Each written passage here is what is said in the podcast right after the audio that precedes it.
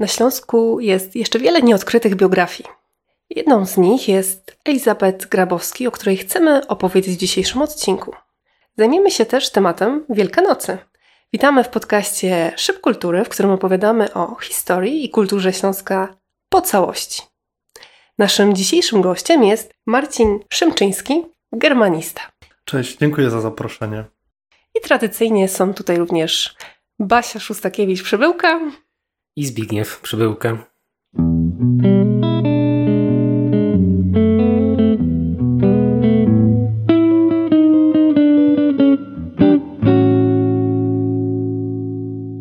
Elizabeth Grabowski. Kim właściwie była? Elizabeth Grabowski przede wszystkim z dzisiejszej perspektywy jest uznawana za, za pionierkę pracy ojczyźnianej i ciocią od górnośląskich bajek. Ona jako jedna z pierwszych kobiet na Górnym Śląsku zaczęła spisywać podania i legendy dotyczące postaci fantastycznych na Górnym Śląsku. A dlaczego pionierka pracy ojczyźnianej? Uznawana jest przede wszystkim przez wielu badaczy jako jedna z pierwszych kobiet, która zaczęła się interesować kulturą i folklorem na, na Górnym Śląsku i swoimi podróżami po licznych wsiach i miastach na Górnym Śląsku zaczęła opisywać tradycje, zwyczaje, ale też stroje śląskie. Czyli praca ojczyźniana to jest y, etnografia, tak? Tak, tak, tak. tak bardzo tak. podniośle to brzmi. Y, etnografia, tak? Heimatskunde. Tak. Heimatskunde albo Volkskunde, zależy też od tłumaczenia. Elizabeth to imię niemieckie, Grabowski tutaj kojarzy nam się bardziej z Polską, a Jakiej narodowości była? Elizabeth Grabowski była Niemką. Urodziła się w, w Raciborzu, a zmarła w, w Opolu. A w jakich latach to mniej więcej mm -hmm. przypadało?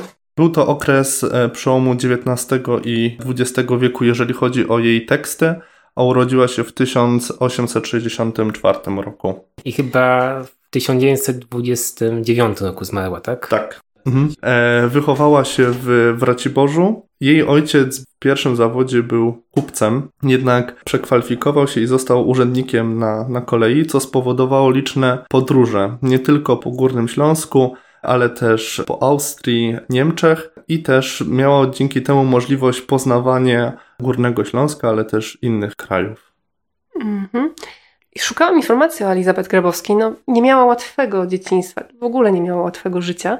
Przede wszystkim mama zmarła wcześniej, jej ojciec też dość wcześnie.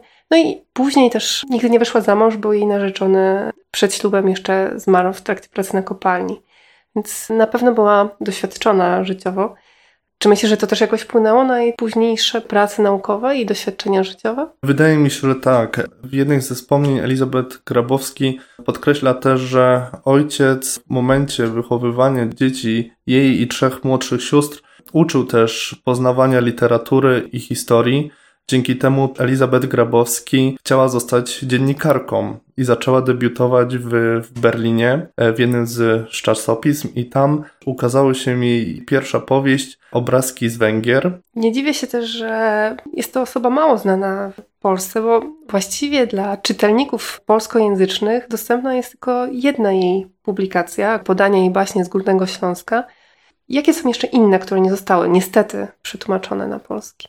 Jej najbardziej sztandarowym dziełem jest książka pod tytułem Land und Leute in Oberschlesien, czyli Ludzie i kraj na Górnym Śląsku. W tej publikacji opisuje nie tylko zwyczaje i codzienne życie górnoślązaków, ale też opisuje różne górnośląskie miasta, takie jak Bytom, Gliwice czy też Katowice, albo nawet też Mysłowice.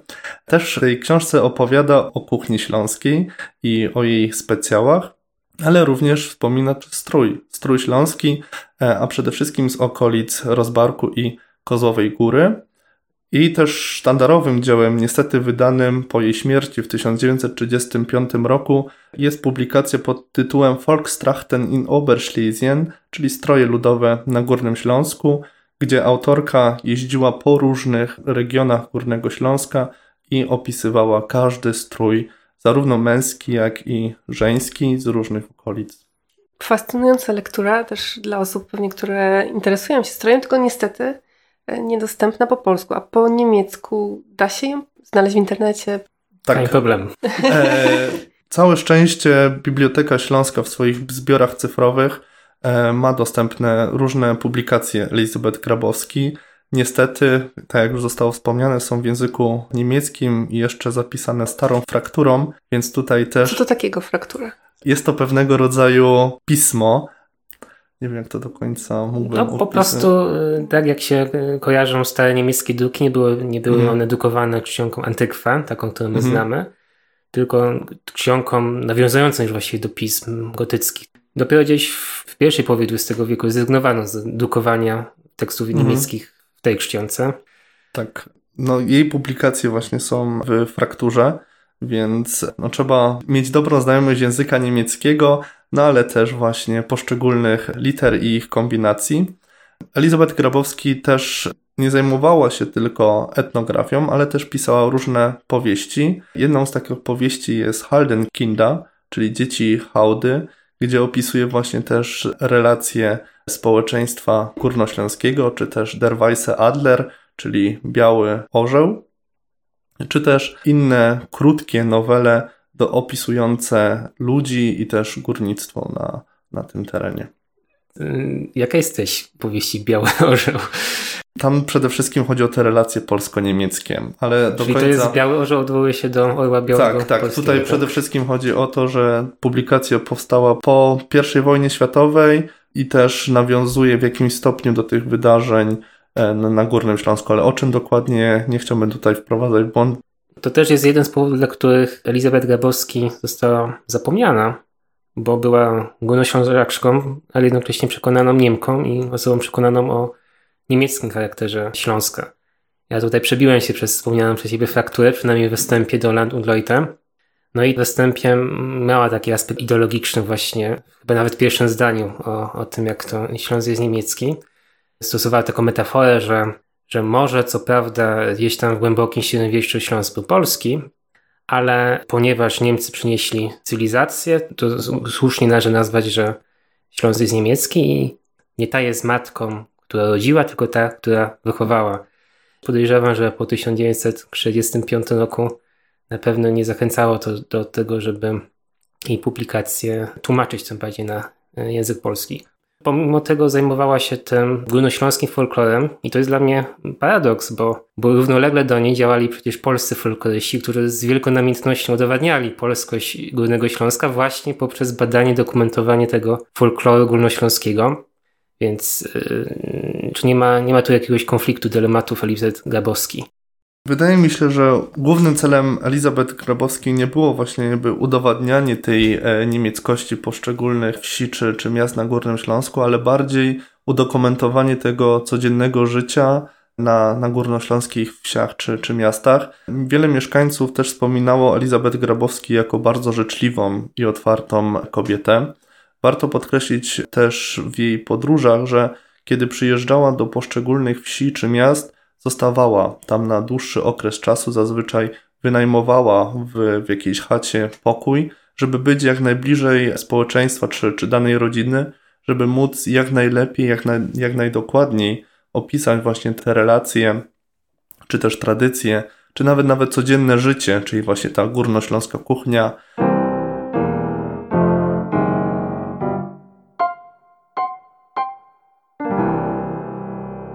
Tutaj wrócę do spotkania, w którym uczestniczyliśmy, które prowadziłeś w Centrum Zimbardo i tam padły też pytania o te miasta opisane przez Elizabeth Grabowski. Czy mm, opowiesz nam, co Cię najbardziej zaskoczyło w tych, albo jakie największe mm, ciekawostki o tych miastach, które mm, przeczytałeś w jej dziele, znalazły się i jakoś wpłynęły na Ciebie? Przede wszystkim najciekawszym dla mnie jest opis miasta Katowice, w którym tak naprawdę żyję na co dzień. Elizabeth Grabowski przede wszystkim opisywała Katowice jako przestrzeń powolnie rozwijającej się wsi. Jakie tu mniej więcej okresie o tym pisała? Książka jak powstała w 1912 roku, więc wydaje mi się, że to może być tak 7 lat czy 5 lat wcześniej. No ale, Ale- to Katowice nie miało się, no miało około 50 Tak. lat. E, może. e, rozdział poświęcony e, miastu Katowice nazywa się Z życia młodego miasta. Więc opis Elizabeth Grabowski nawiązuje do tych bardzo wczesnych lat, przede wszystkim jako wsi Katowice, a później miasta Katowice. W swoim tekście nawiązuje przede wszystkim do tego, że to jest miasto leżące blisko granicy z Rosją i sama przestrzeń e, miasta Katowice jest powiązana przede wszystkim z, z kopalniami i z różnymi fabrykami ale też dokładnie podaje datę założenia miasta Katowice, czyli 1866 rok. I też podkreśla, że samo miasto Katowice nie jest przestrzenią dla badania dla historyków, ponieważ jest tak, tak młode jedynie wspomina o kuźni bogucickiej, z której tak naprawdę wywodzi się miasto Katowice. Elizabeth Gerbowski była dwa lata starsza niż e, miasto Katowice. Urodziła się dwa lata przed tym, jak miasto Katowice zyskało prawa miejskie, więc nic dziwnego, że mówi o nim, że to młode miasto. Sama czuła się młodo. Więc nadal pewnie nie w tym dopiero rozwijającym się mieście nie było jeszcze takich mm, chociażby wielkomiejskich zwyczajów. To miasto dalej jednak zachowało takie, takie wiejską w pewien sposób strukturę. Tak, i przede wszystkim Elizabeth Grabowski w nawiązaniu do tej niemieckości, pochodzenia niemieckiego autorki, też podkreśla, że wieś była rządzona przez chłopstwo polskie, które chodziło w gumiakach, ponieważ wieś i miasto wtedy jeszcze jako młode nie było wybrukowane, więc kiedy nadchodził deszcz, no to wszyscy chodzili właśnie w kaloszach. Zresztą te korzenie Katowic można ostatnio w reportażu od Katowic idzie słońce poczytać sobie. Tak. Anny Malinowski, wydany w zeszłym roku.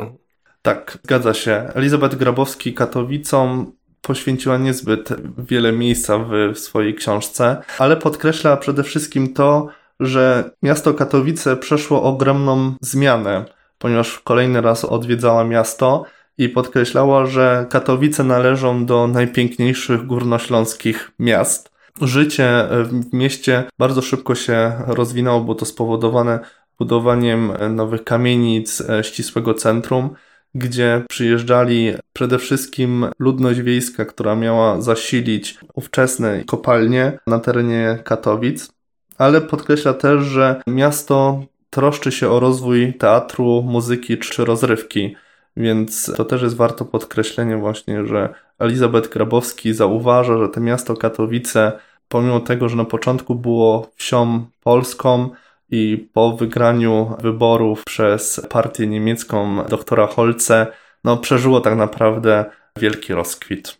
Jeżeli chodzi o opis miasta Katowice, możemy zajrzeć do publikacji pod tytułem Katowice oczami Niemców, i tłumaczenie Elizabeth Grabowski z życia młodego miasta zostało przetłumaczone przez profesora Michała Skopa.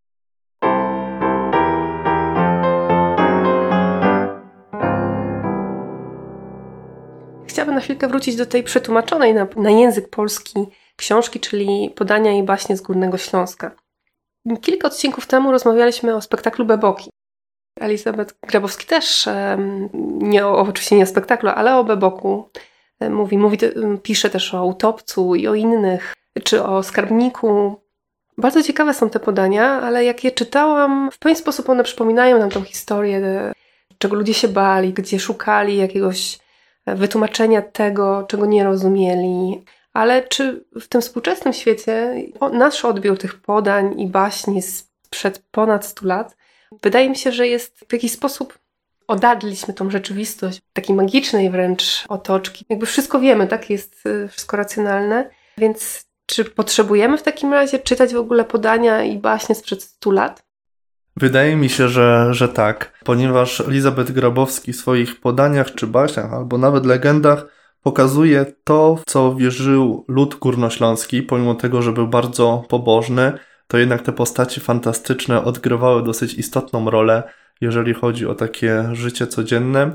No i też wydaje mi się, że dzisiaj chętnie powracamy do tego, co było sprzed 100 lat, czyli właśnie do tych różnych podań i postaci fantastycznych. Jako germanista szukałem innych podań o Beboku i co ciekawe, to tylko u Elizabeth Grabowski natknąłem się właśnie na podanie o Beboku, Większość opisów Beboka poznajemy tylko z przekazu ustnego, więc można powiedzieć, że Elizabeth Grabowski jako jedyna z pisarek niemieckiego pochodzenia opisała Beboka, jak on wyglądał. Mnie bardzo zainteresowała to pierwsza część o utopcu, bo utopiec właściwie był w tych podaniach raz dobrą, raz złą postacią, raz pomagał, raz straszył albo ostrzegał, ale najbardziej zainteresowało mnie podanie utopiec jako zając. Ja tutaj zdradzę, że, że boję się zająców i już wiem mhm. dlaczego chyba. Dlatego dla Basi to jest traumatyczne przeżycie okres Wielkanocny, bo zawsze ją te hazoki o, tak. zające mhm.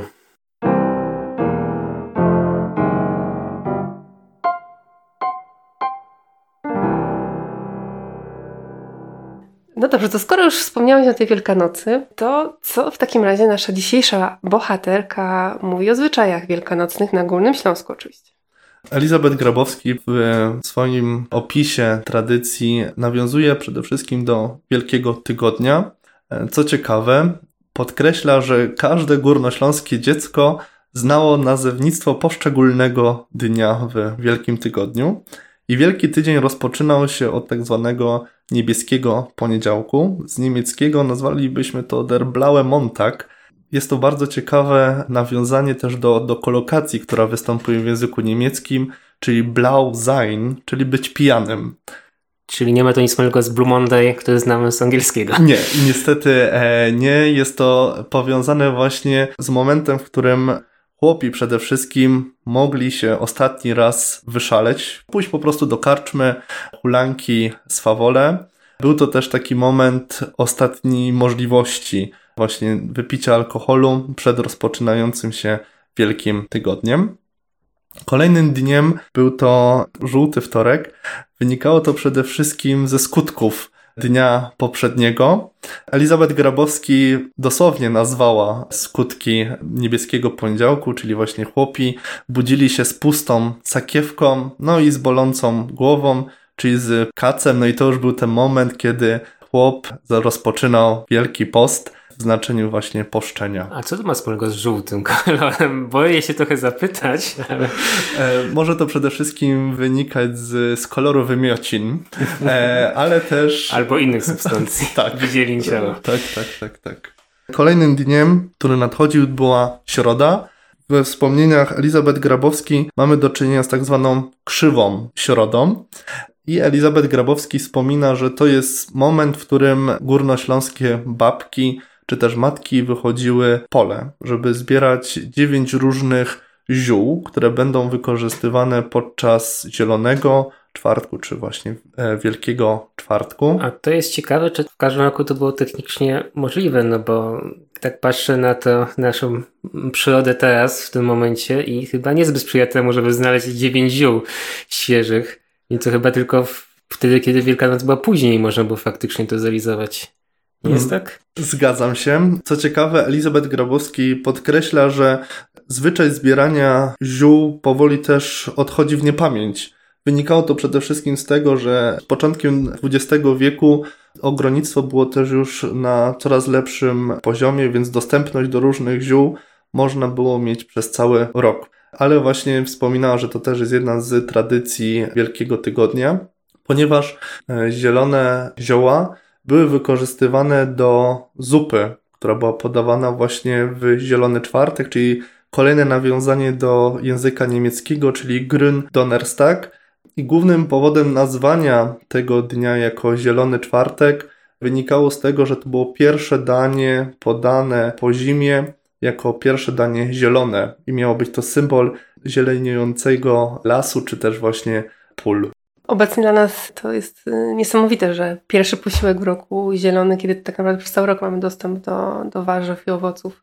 Co ciekawe też w swoich wspomnieniach, jeżeli już rozmawiamy o tej zupie z Wielkiego Czwartku, podaje też dokładny przepis, jak ta zupa ma być przygotowana. Przeczytasz ją dla nas? Tak, bardzo, e, bardzo chętnie. Jest to przekład pani profesor Jany Rostropowicz, Elizabeth Grabowski podkreśla, że ta wiosenna zupa smakowała zawsze wyśmienicie, no i teraz następuje przepis.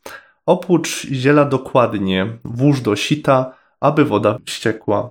Posiekaj je drobno, podsmaż w żółtym maśle, dodaj trochę mąki. Następnie zamieszaj żółtko ze słodką śmietaną i dużą ilością wody. Dodaj to do tego zasmażki z ziół i zagotuj, ciągle mieszając.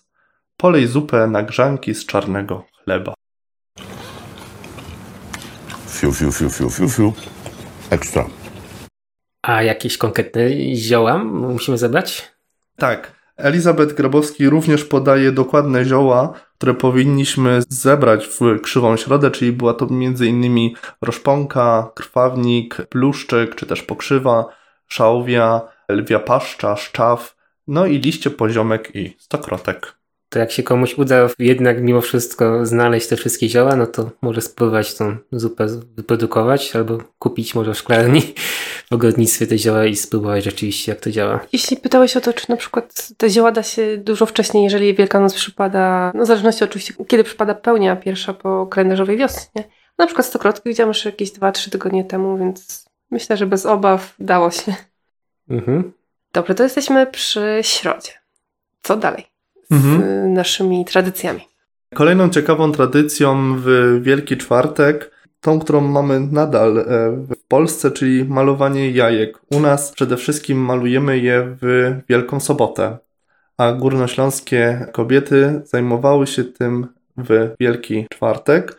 I Elizabeth Grabowski też podaje, w jaki sposób powinniśmy barwić jajka, czyli naturalne tak naprawdę barwniki, czyli e, łuska, łuski cebul, czy też szpinak, zielone proso, czy też czerwone jagody, więc można powiedzieć, że dzięki przyrodzie mogliśmy też barwić jajka.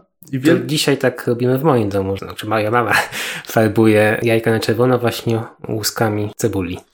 U mnie też ten zwyczaj nadal jest podtrzymywany. Jeżeli chcemy jeszcze bardziej czerwone jajka, to mama też dodaje buraki. W osobnym garnku pobiera buraki, no i tam też są gotowane jajka. Rozmawiając o Wielkim Czwartku, ważnym momentem było popołudnie, czyli moment, w którym cichły dzwony kościelne i górnośląskie matki i kobiety zaczynały szykować kwiaty do Bożego Grobu. Były to zazwyczaj ręcznie wykonywane kwiaty z papieru. No i wtedy rozpoczynał się jeszcze kolejny post, jeszcze surowszy, polegający przede wszystkim na, na spożywaniu wody i chleba. No i nadchodził Wielki Piątek, czyli kolejny dzień, który w jakimś stopniu był owiany różnymi tradycjami, ale też podaniami związanymi z, z tym dniem. Wielki Piątek był to też moment, w którym górnośląskie rodziny odwiedzały groby bliskich zmarłych, ale też był to moment tak zwanej kąpieli wielkanocnej. W nawiązaniu do, do podań i baśni Elizabeth Grabowskiej jest jedno podanie nawiązujące do, do kąpieli wielkanocnej i do, do utopca. Na czym polegała kąpiel wielkanocna? Wielu górnoślązaków wychodziło z założenia, że noc y, z Wielkiego Piątku na, na Wielką Sobotę miała być momen- momentem oczyszczenia z różnych problemów zdrowotnych. I mieszkańcy wchodzili do, do strumieni, do, do potoków, ale też do stawów, żeby się obmyć. Elizabeth Grabowski nawet wspominała, że można było obmyć ręce i twarz, jednak trzeba było poczekać, aż wiatr sam osuszy ciało, więc taka forma morsowania. Głównym celem jakby tego obmycia miało być to, że człowiek przez kolejny rok miał być zdrowy. Przy tym też człowiek musiał być bardzo cicho, wręcz musiał milczeć albo pobożnie się modlić w myślach. Elizabeth Grabowski, tak jak wspomniałem, opisuje kąpiel wielkanocną i oto fragment.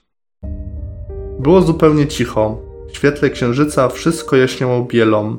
Tylko pobliski las rzucał niewielki cień.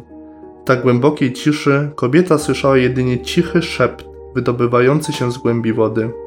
Gdy zlękniona zaczęła się przysłuchiwać dochodzącym od niej szmerom, do jej uszu dobiegły ze strumienia jakieś głosy. Przestraszona wyskoczyła z wody, a że była pobożna, nie chciała iść do domu, nie wypełniając wcześniej pradawnego obrzędu, któremu była wierna od czasów dzieciństwa. Uklękła więc na brzegu, czekając, aż wiatr osuszy jej ręce i twarz.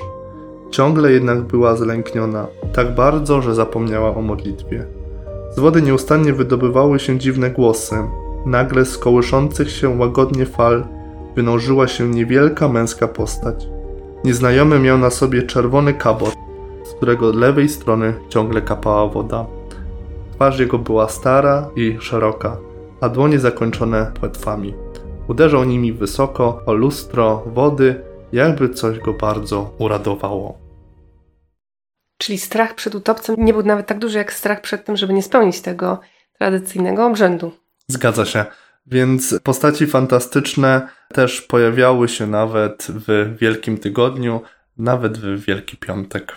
Mnie jeszcze notowało jedno pytanie. Czy sama kąpiel w stawie czy w potoku to było naturalne, czy tam się kąpano częściej? Gdzie dokonywano takiej zwykłej kąpieli? W trakcie roku, poza tym wielkim ciepłą wodą bieżąco. Kąpiel zazwyczaj też była albo w stawie, albo w jakimś potoku, ale też w niektórych górnośląskich e, wsiach czy też miastach już były balie do, do kąpieli, no i też były studnie, z których pobierano wodę do kąpieli. Czyli Wielki Piątek. Możemy już przejść dalej do Wielkiej Soboty. To wszystko to się równolegle do tych oficjalnych obrzędów kościelnych. warto E, tak, e, tak. To też warto e, podkreślić, że tak jak już wcześniej wspominałem, ten lud e, górnośląski był bardzo pobożny i uczestniczyli bardzo chętnie w obchodach Triduum Paschalnego. No i równocześnie brali udział w tych, można nazwać to pogańskich wydarzeniach czy też tradycjach. Ale rozmawiając o Wielkiej Sobocie, Elizabeth Grabowski nazywa tą sobotę jako sobotę od wypieków. Był to moment, w którym górnośląskie kobiety szykowały przede wszystkim kołocze, ale też chleb wielkanocny. Sama podkreślała, że dzieciaki bardzo chętnie pomagały podczas tej czynności w domu, ale też mogły podjadać właśnie migdały, rodzynki i inne suszone owoce, które były wykorzystywane do przygotowania właśnie różnych ciast wielkanocnych. Był to też moment bardzo uroczysty w Wielką Sobotę górnośląskiej rodzinie, ponieważ był to moment, w którym już oczekiwano na bicie dzwonów kościelnych, które miały oświadczyć światu, że Chrystus zmartwychwstał. Dzieciaki i, i cała rodzina już była odświętnie ubrana i oczekiwała na rozpoczęcie radowania się zmartwychwstania pańskiego. Co ciekawe, też w Wielką Sobotę był zwyczaj święcenia wody i ognia, i Elizabeth Grabowski sama podkreśla, że ten zwyczaj jest nadal żywy, czyli na początku lat 20. XX wieku. Ponad 100 lat temu. Czyli sobota, oczywiście równolegle, tak jak wspomniałeś, wszystko działo się w kościele, czyli jesteśmy przy, właściwie przy Wigilii Paschalnej i możemy przejść już do samych obrzędów i tradycji związanych z samą Wielkanocą, czy niedziela i poniedziałek wielkanocny. O samej e, niedzieli zmartwychwstania, ale też o poniedziałku wielkanocnym Elizabeth Grabowski niestety zbyt wiele nam nie opowiada. Jej opis Wielkiego Tygodnia kończy się tak naprawdę Wielką Sobotę w momencie poświęcenia ognia i wody. Ale można spoletować innym autorem, tak? Tutaj Tak, e, zgadza się. Kiedy rozmawiamy o, o niedzieli Zmartwychwstania Pańskiego, ale też o, o lanym poniedziałku, warto wspomnieć o Karlu, e, Karl Franz Mainka. Był to też poeta, ale amator, wychowany i opisujący przede wszystkim e, okolice Tarnowskich Gór, gdzie zwyczaj e, lanego poniedziałku też był bardzo żywy. Kiedy mówimy o niedzieli wielkanocnej, też mamy do czynienia z śniadaniem wielkanocnym. Jeden z autorów Czmok w czasopiśmie Der Oberschlesia opisuje też, co znajdowało się w tak zwanym naszym polskim kosz- koszyczku, czy też górnośląskim koszyczku. Przede wszystkim były to różnego rodzaju szynki i kiełbasy, ale też właśnie jajka, chrzan i sól. Co ciekawe, sam podkreśla, że przed rozpoczęciem śniadania wielkanocnego powinno się zjeść łyżkę chrzanu. Miało to symbolizować przede wszystkim cierpienie Chrystusa od rozpoczęcia drogi krzyżowej, ale też później ten obfity posiłek miał też dawać symbol na zmartwychwstanie Chrystusa. Niedawno rozmawialiśmy ze wspólną znajomą i ona mówiła, że także w łódzkim zupełnie podobny był zwyczaj jedzenia chrzanu i nawet popijania octem, więc to nie jest jakieś szczególnie samo siebie górnośląskie. Ja nie mogę potwierdzić, bo u mnie w łódzkim tak nie było, więc to może też był jakiś zwyczaj lokalny, ale faktycznie nie? mogło tak być. Mhm. No i kolejnym tym dniem, e, w którym świętowano Zmartwychwstanie Pańskie, był właśnie poniedziałek wielkanocny i bardziej zwyczaj polewania zazwyczaj panien. Wspominając o Maince, sam podkreśla, skąd może się wywodzić zwyczaj śmigusa dyngusa. Wynika to przede wszystkim z okresu zmartwychwstania pańskiego, kiedy niewiasty gromadziły się przy studniach, żeby rozmawiać na temat zmartwychwstałego Chrystusa i faryzeusze opłacali chłopców, żeby polewali właśnie kobiety, te niewiasty wodą, żeby rozpędzać ich z spotkania, żeby nie rozmawiać o tym, co naszło tej wielkiej nocy. Oczywiście jest to historia apokryficzna. Tak, zgadza się. Nie znajdziecie takiej w Ewangelii, ale to e, wyobraźnia ludowa nie zna, nie zna granic. Zgadza się. No tak było. Nie zmyślam.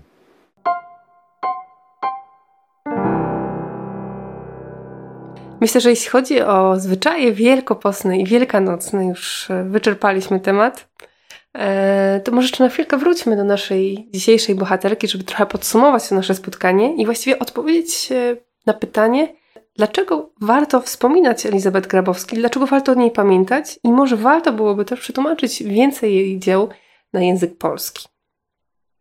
Dlaczego warto? Przede wszystkim dlatego, że ukazuje tradycje z okresu, o którym teraz rozmawiamy, czyli właśnie Wielkiego Tygodnia, które w znacznym stopniu są przez nas zapomniane, a też są bardzo ciekawe, żeby móc je dalej kultywować.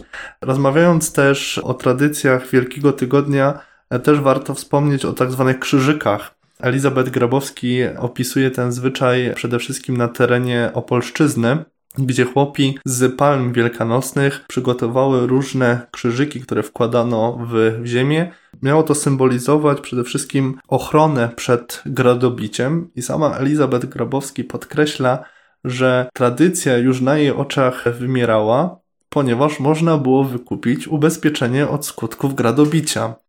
Czy zmierzasz do tego, żeby właśnie nie kupować ubezpieczenia, tylko wkładać krzyżyki w ziemię? Nie, nie, nie, to nie jest e, mój cel, tylko po, chciałbym właśnie pokazać to, że tradycje też na, na jej oczach wymierały, dlatego tak ważne jest zapisywanie różnych tradycji związanych nie tylko z Wielkim Postem, ale z całym rokiem, dzięki którym możemy poznawać właśnie tradycje i, i ludowość danego regionu. Mm, ale są takie chyba tradycje górnośląskie, wielkanocne, które w jakimś bardzo ograniczonym zakresie przetrwały, tak? Bo jak opowiadałeś na, na tym wykładzie w St. Lizibardo, mówiłeś także o tych procesjach konnych, które objeżdżały pola i to w jakiejś środkowej formie jest kultywowane w Ostropie.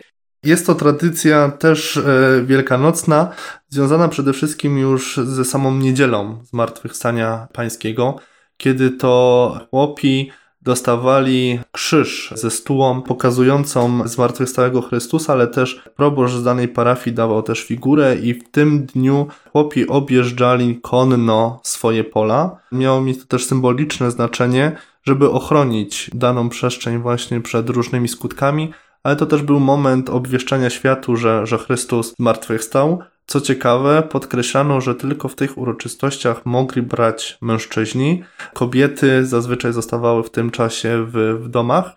Był to też moment, w którym śpiewano różne pieśni, w których wychwalano właśnie zmartwychwstanie pańskie.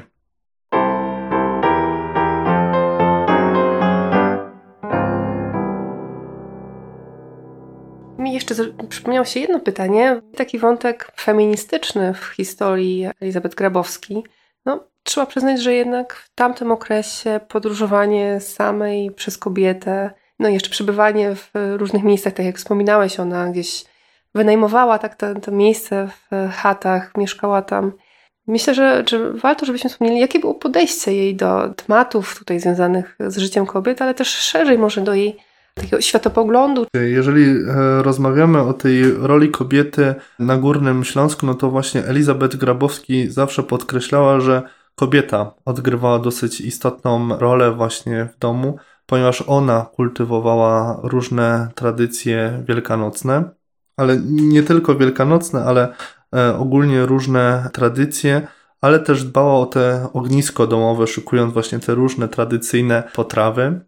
I sama Elizabeth Grabowski, też przechodząc z perspektywy feministycznej, też do perspektywy ekologicznej, o której też jest bardzo głośno, sama krytykowała wycinanie lasów pod budowę różnych kopalń i hut, więc można powiedzieć, że te ekokrytyczne nastawienie też możemy odnaleźć w dziełach Elizabeth Grabowskiej. Trochę spójne, bo z jednej strony zachwycała się tym całym postępem, modernizacją, które przeżyły mm, miasta okręgu przemysłowego, ale to jest koszt przecież tej modernizacji, bo stworzenie tych kopalń nie byłoby bez tego. I podobną sprzecznością jest to, że ona e, opisuje te zwyczaje, a jednocześnie ta modernizacja, którą się zachwyca, i zabija te zwyczaje, co ona zresztą sama zauważa, że są kolejne zwyczaje zarzucane, bo po prostu warunki cywilizacyjne, techniczne to, to powodują.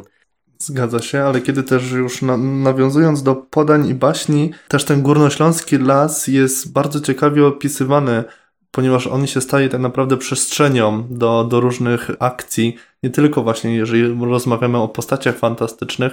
Las staje się tłem dla różnych powieści właśnie u Elizabeth Grabowski i też Elizabeth Grabowski podaje liczne drzewa, które e, rosły właśnie w górnośląskich lasach czy też nawet roślinność, czy też zwierzęta.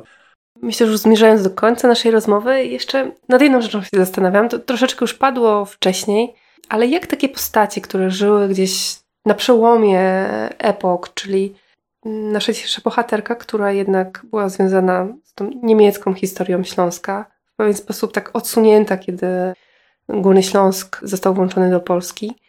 Jak można ją przedstawić obecnie społeczeństwu polskiemu, nie tylko temu, który tutaj mieszka na Górnym Śląsku, więc w jaki sposób tą historię rozumie, ale też szerzej, czy da się tą jej biografię opowiedzieć w całej Polsce, żeby ona była zrozumiana, żeby ktoś odczytał z niej coś więcej niż tylko tyle, że, że była jakaś Niemka, która opisywała coś tam o okolicach Katowic. Tak, wydaje mi się, że tutaj kontekstowość jej pracy odgrywa i odgrywałaby bardzo istotną rolę, kiedy byśmy chcieli o niej opowiadać, czyli musielibyśmy najpierw nakreślić sam kontekst społeczny czy też historyczny, w którym w okresie, w którym ona tworzyła. Ale dzięki temu też e, moglibyśmy poznać taką codzienność górnoślązaków, rozpoczynając właśnie od tych tradycji, kończąc na tym odświętnym stroju e, śląskim, który nadal jest w jakimś stopniu kultywowany e, w różnych rodzinach, więc ona też by mogła być takim impulsem do poznawania nie tylko Górnego Śląska, ale też dla osób z zewnątrz, żeby zacząć interesować się swoim regionem i też dowiadywać się nowych, ciekawych rzeczy. Czyli renesans Heimatskunde. Tak, postulujesz. Zachęcam.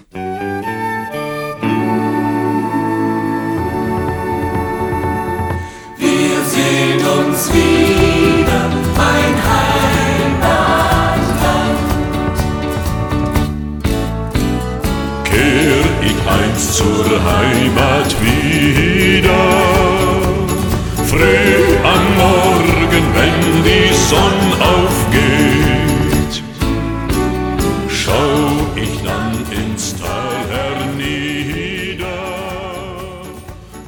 To jeszcze na koniec może zareklamujemy spotkania, które prowadzisz, bo nam osobiście bardzo się spodobało. Są one bezpłatne dla wszystkich osób, które są zainteresowane. Zdradzisz nam, kto będzie bohaterem następnych? Tak, kolejnym bohaterem cyklicznego spotkania będzie Paul Habraszka. Był to górnik z, z Bytomia, który w swoich tekstach przede wszystkim nawiązywał do ciężkiej pracy na, na Górnym Śląsku, ale też został deportowany po 1945 roku w głąb Syberii, gdzie został wręcz wykorzystywany do niewolniczej pracy na, na rzecz ZSRR, więc postać dosyć ciekawa i też zapomniana. A gdzie i kiedy? Zapraszam 19 kwietnia do Centrum Zimbardo w Nikiszowcu na godzinę 18, gdzie właśnie będę mógł przybliżyć kolejną postać, kolejnego pisarza, pochodzenia niemieckiego z terenu Górnego Śląska. My również polecamy, a e, też jakby ktoś chciał jeszcze o następnych spotkaniach, to one będą na stronie zapewne Centrum Zimbaldo w Nikiszowcu, to do znalezienia na Facebooku. Dziękujemy Ci bardzo, Marcinie, za uczestnictwo w naszej dzisiejszej rozmowie. Bardzo Ci dziękujemy i zachęcamy oczywiście do przesłuchania wszystkich innych odcinków podcastu Szyb Kultury. Do usłyszenia. Dziękuję.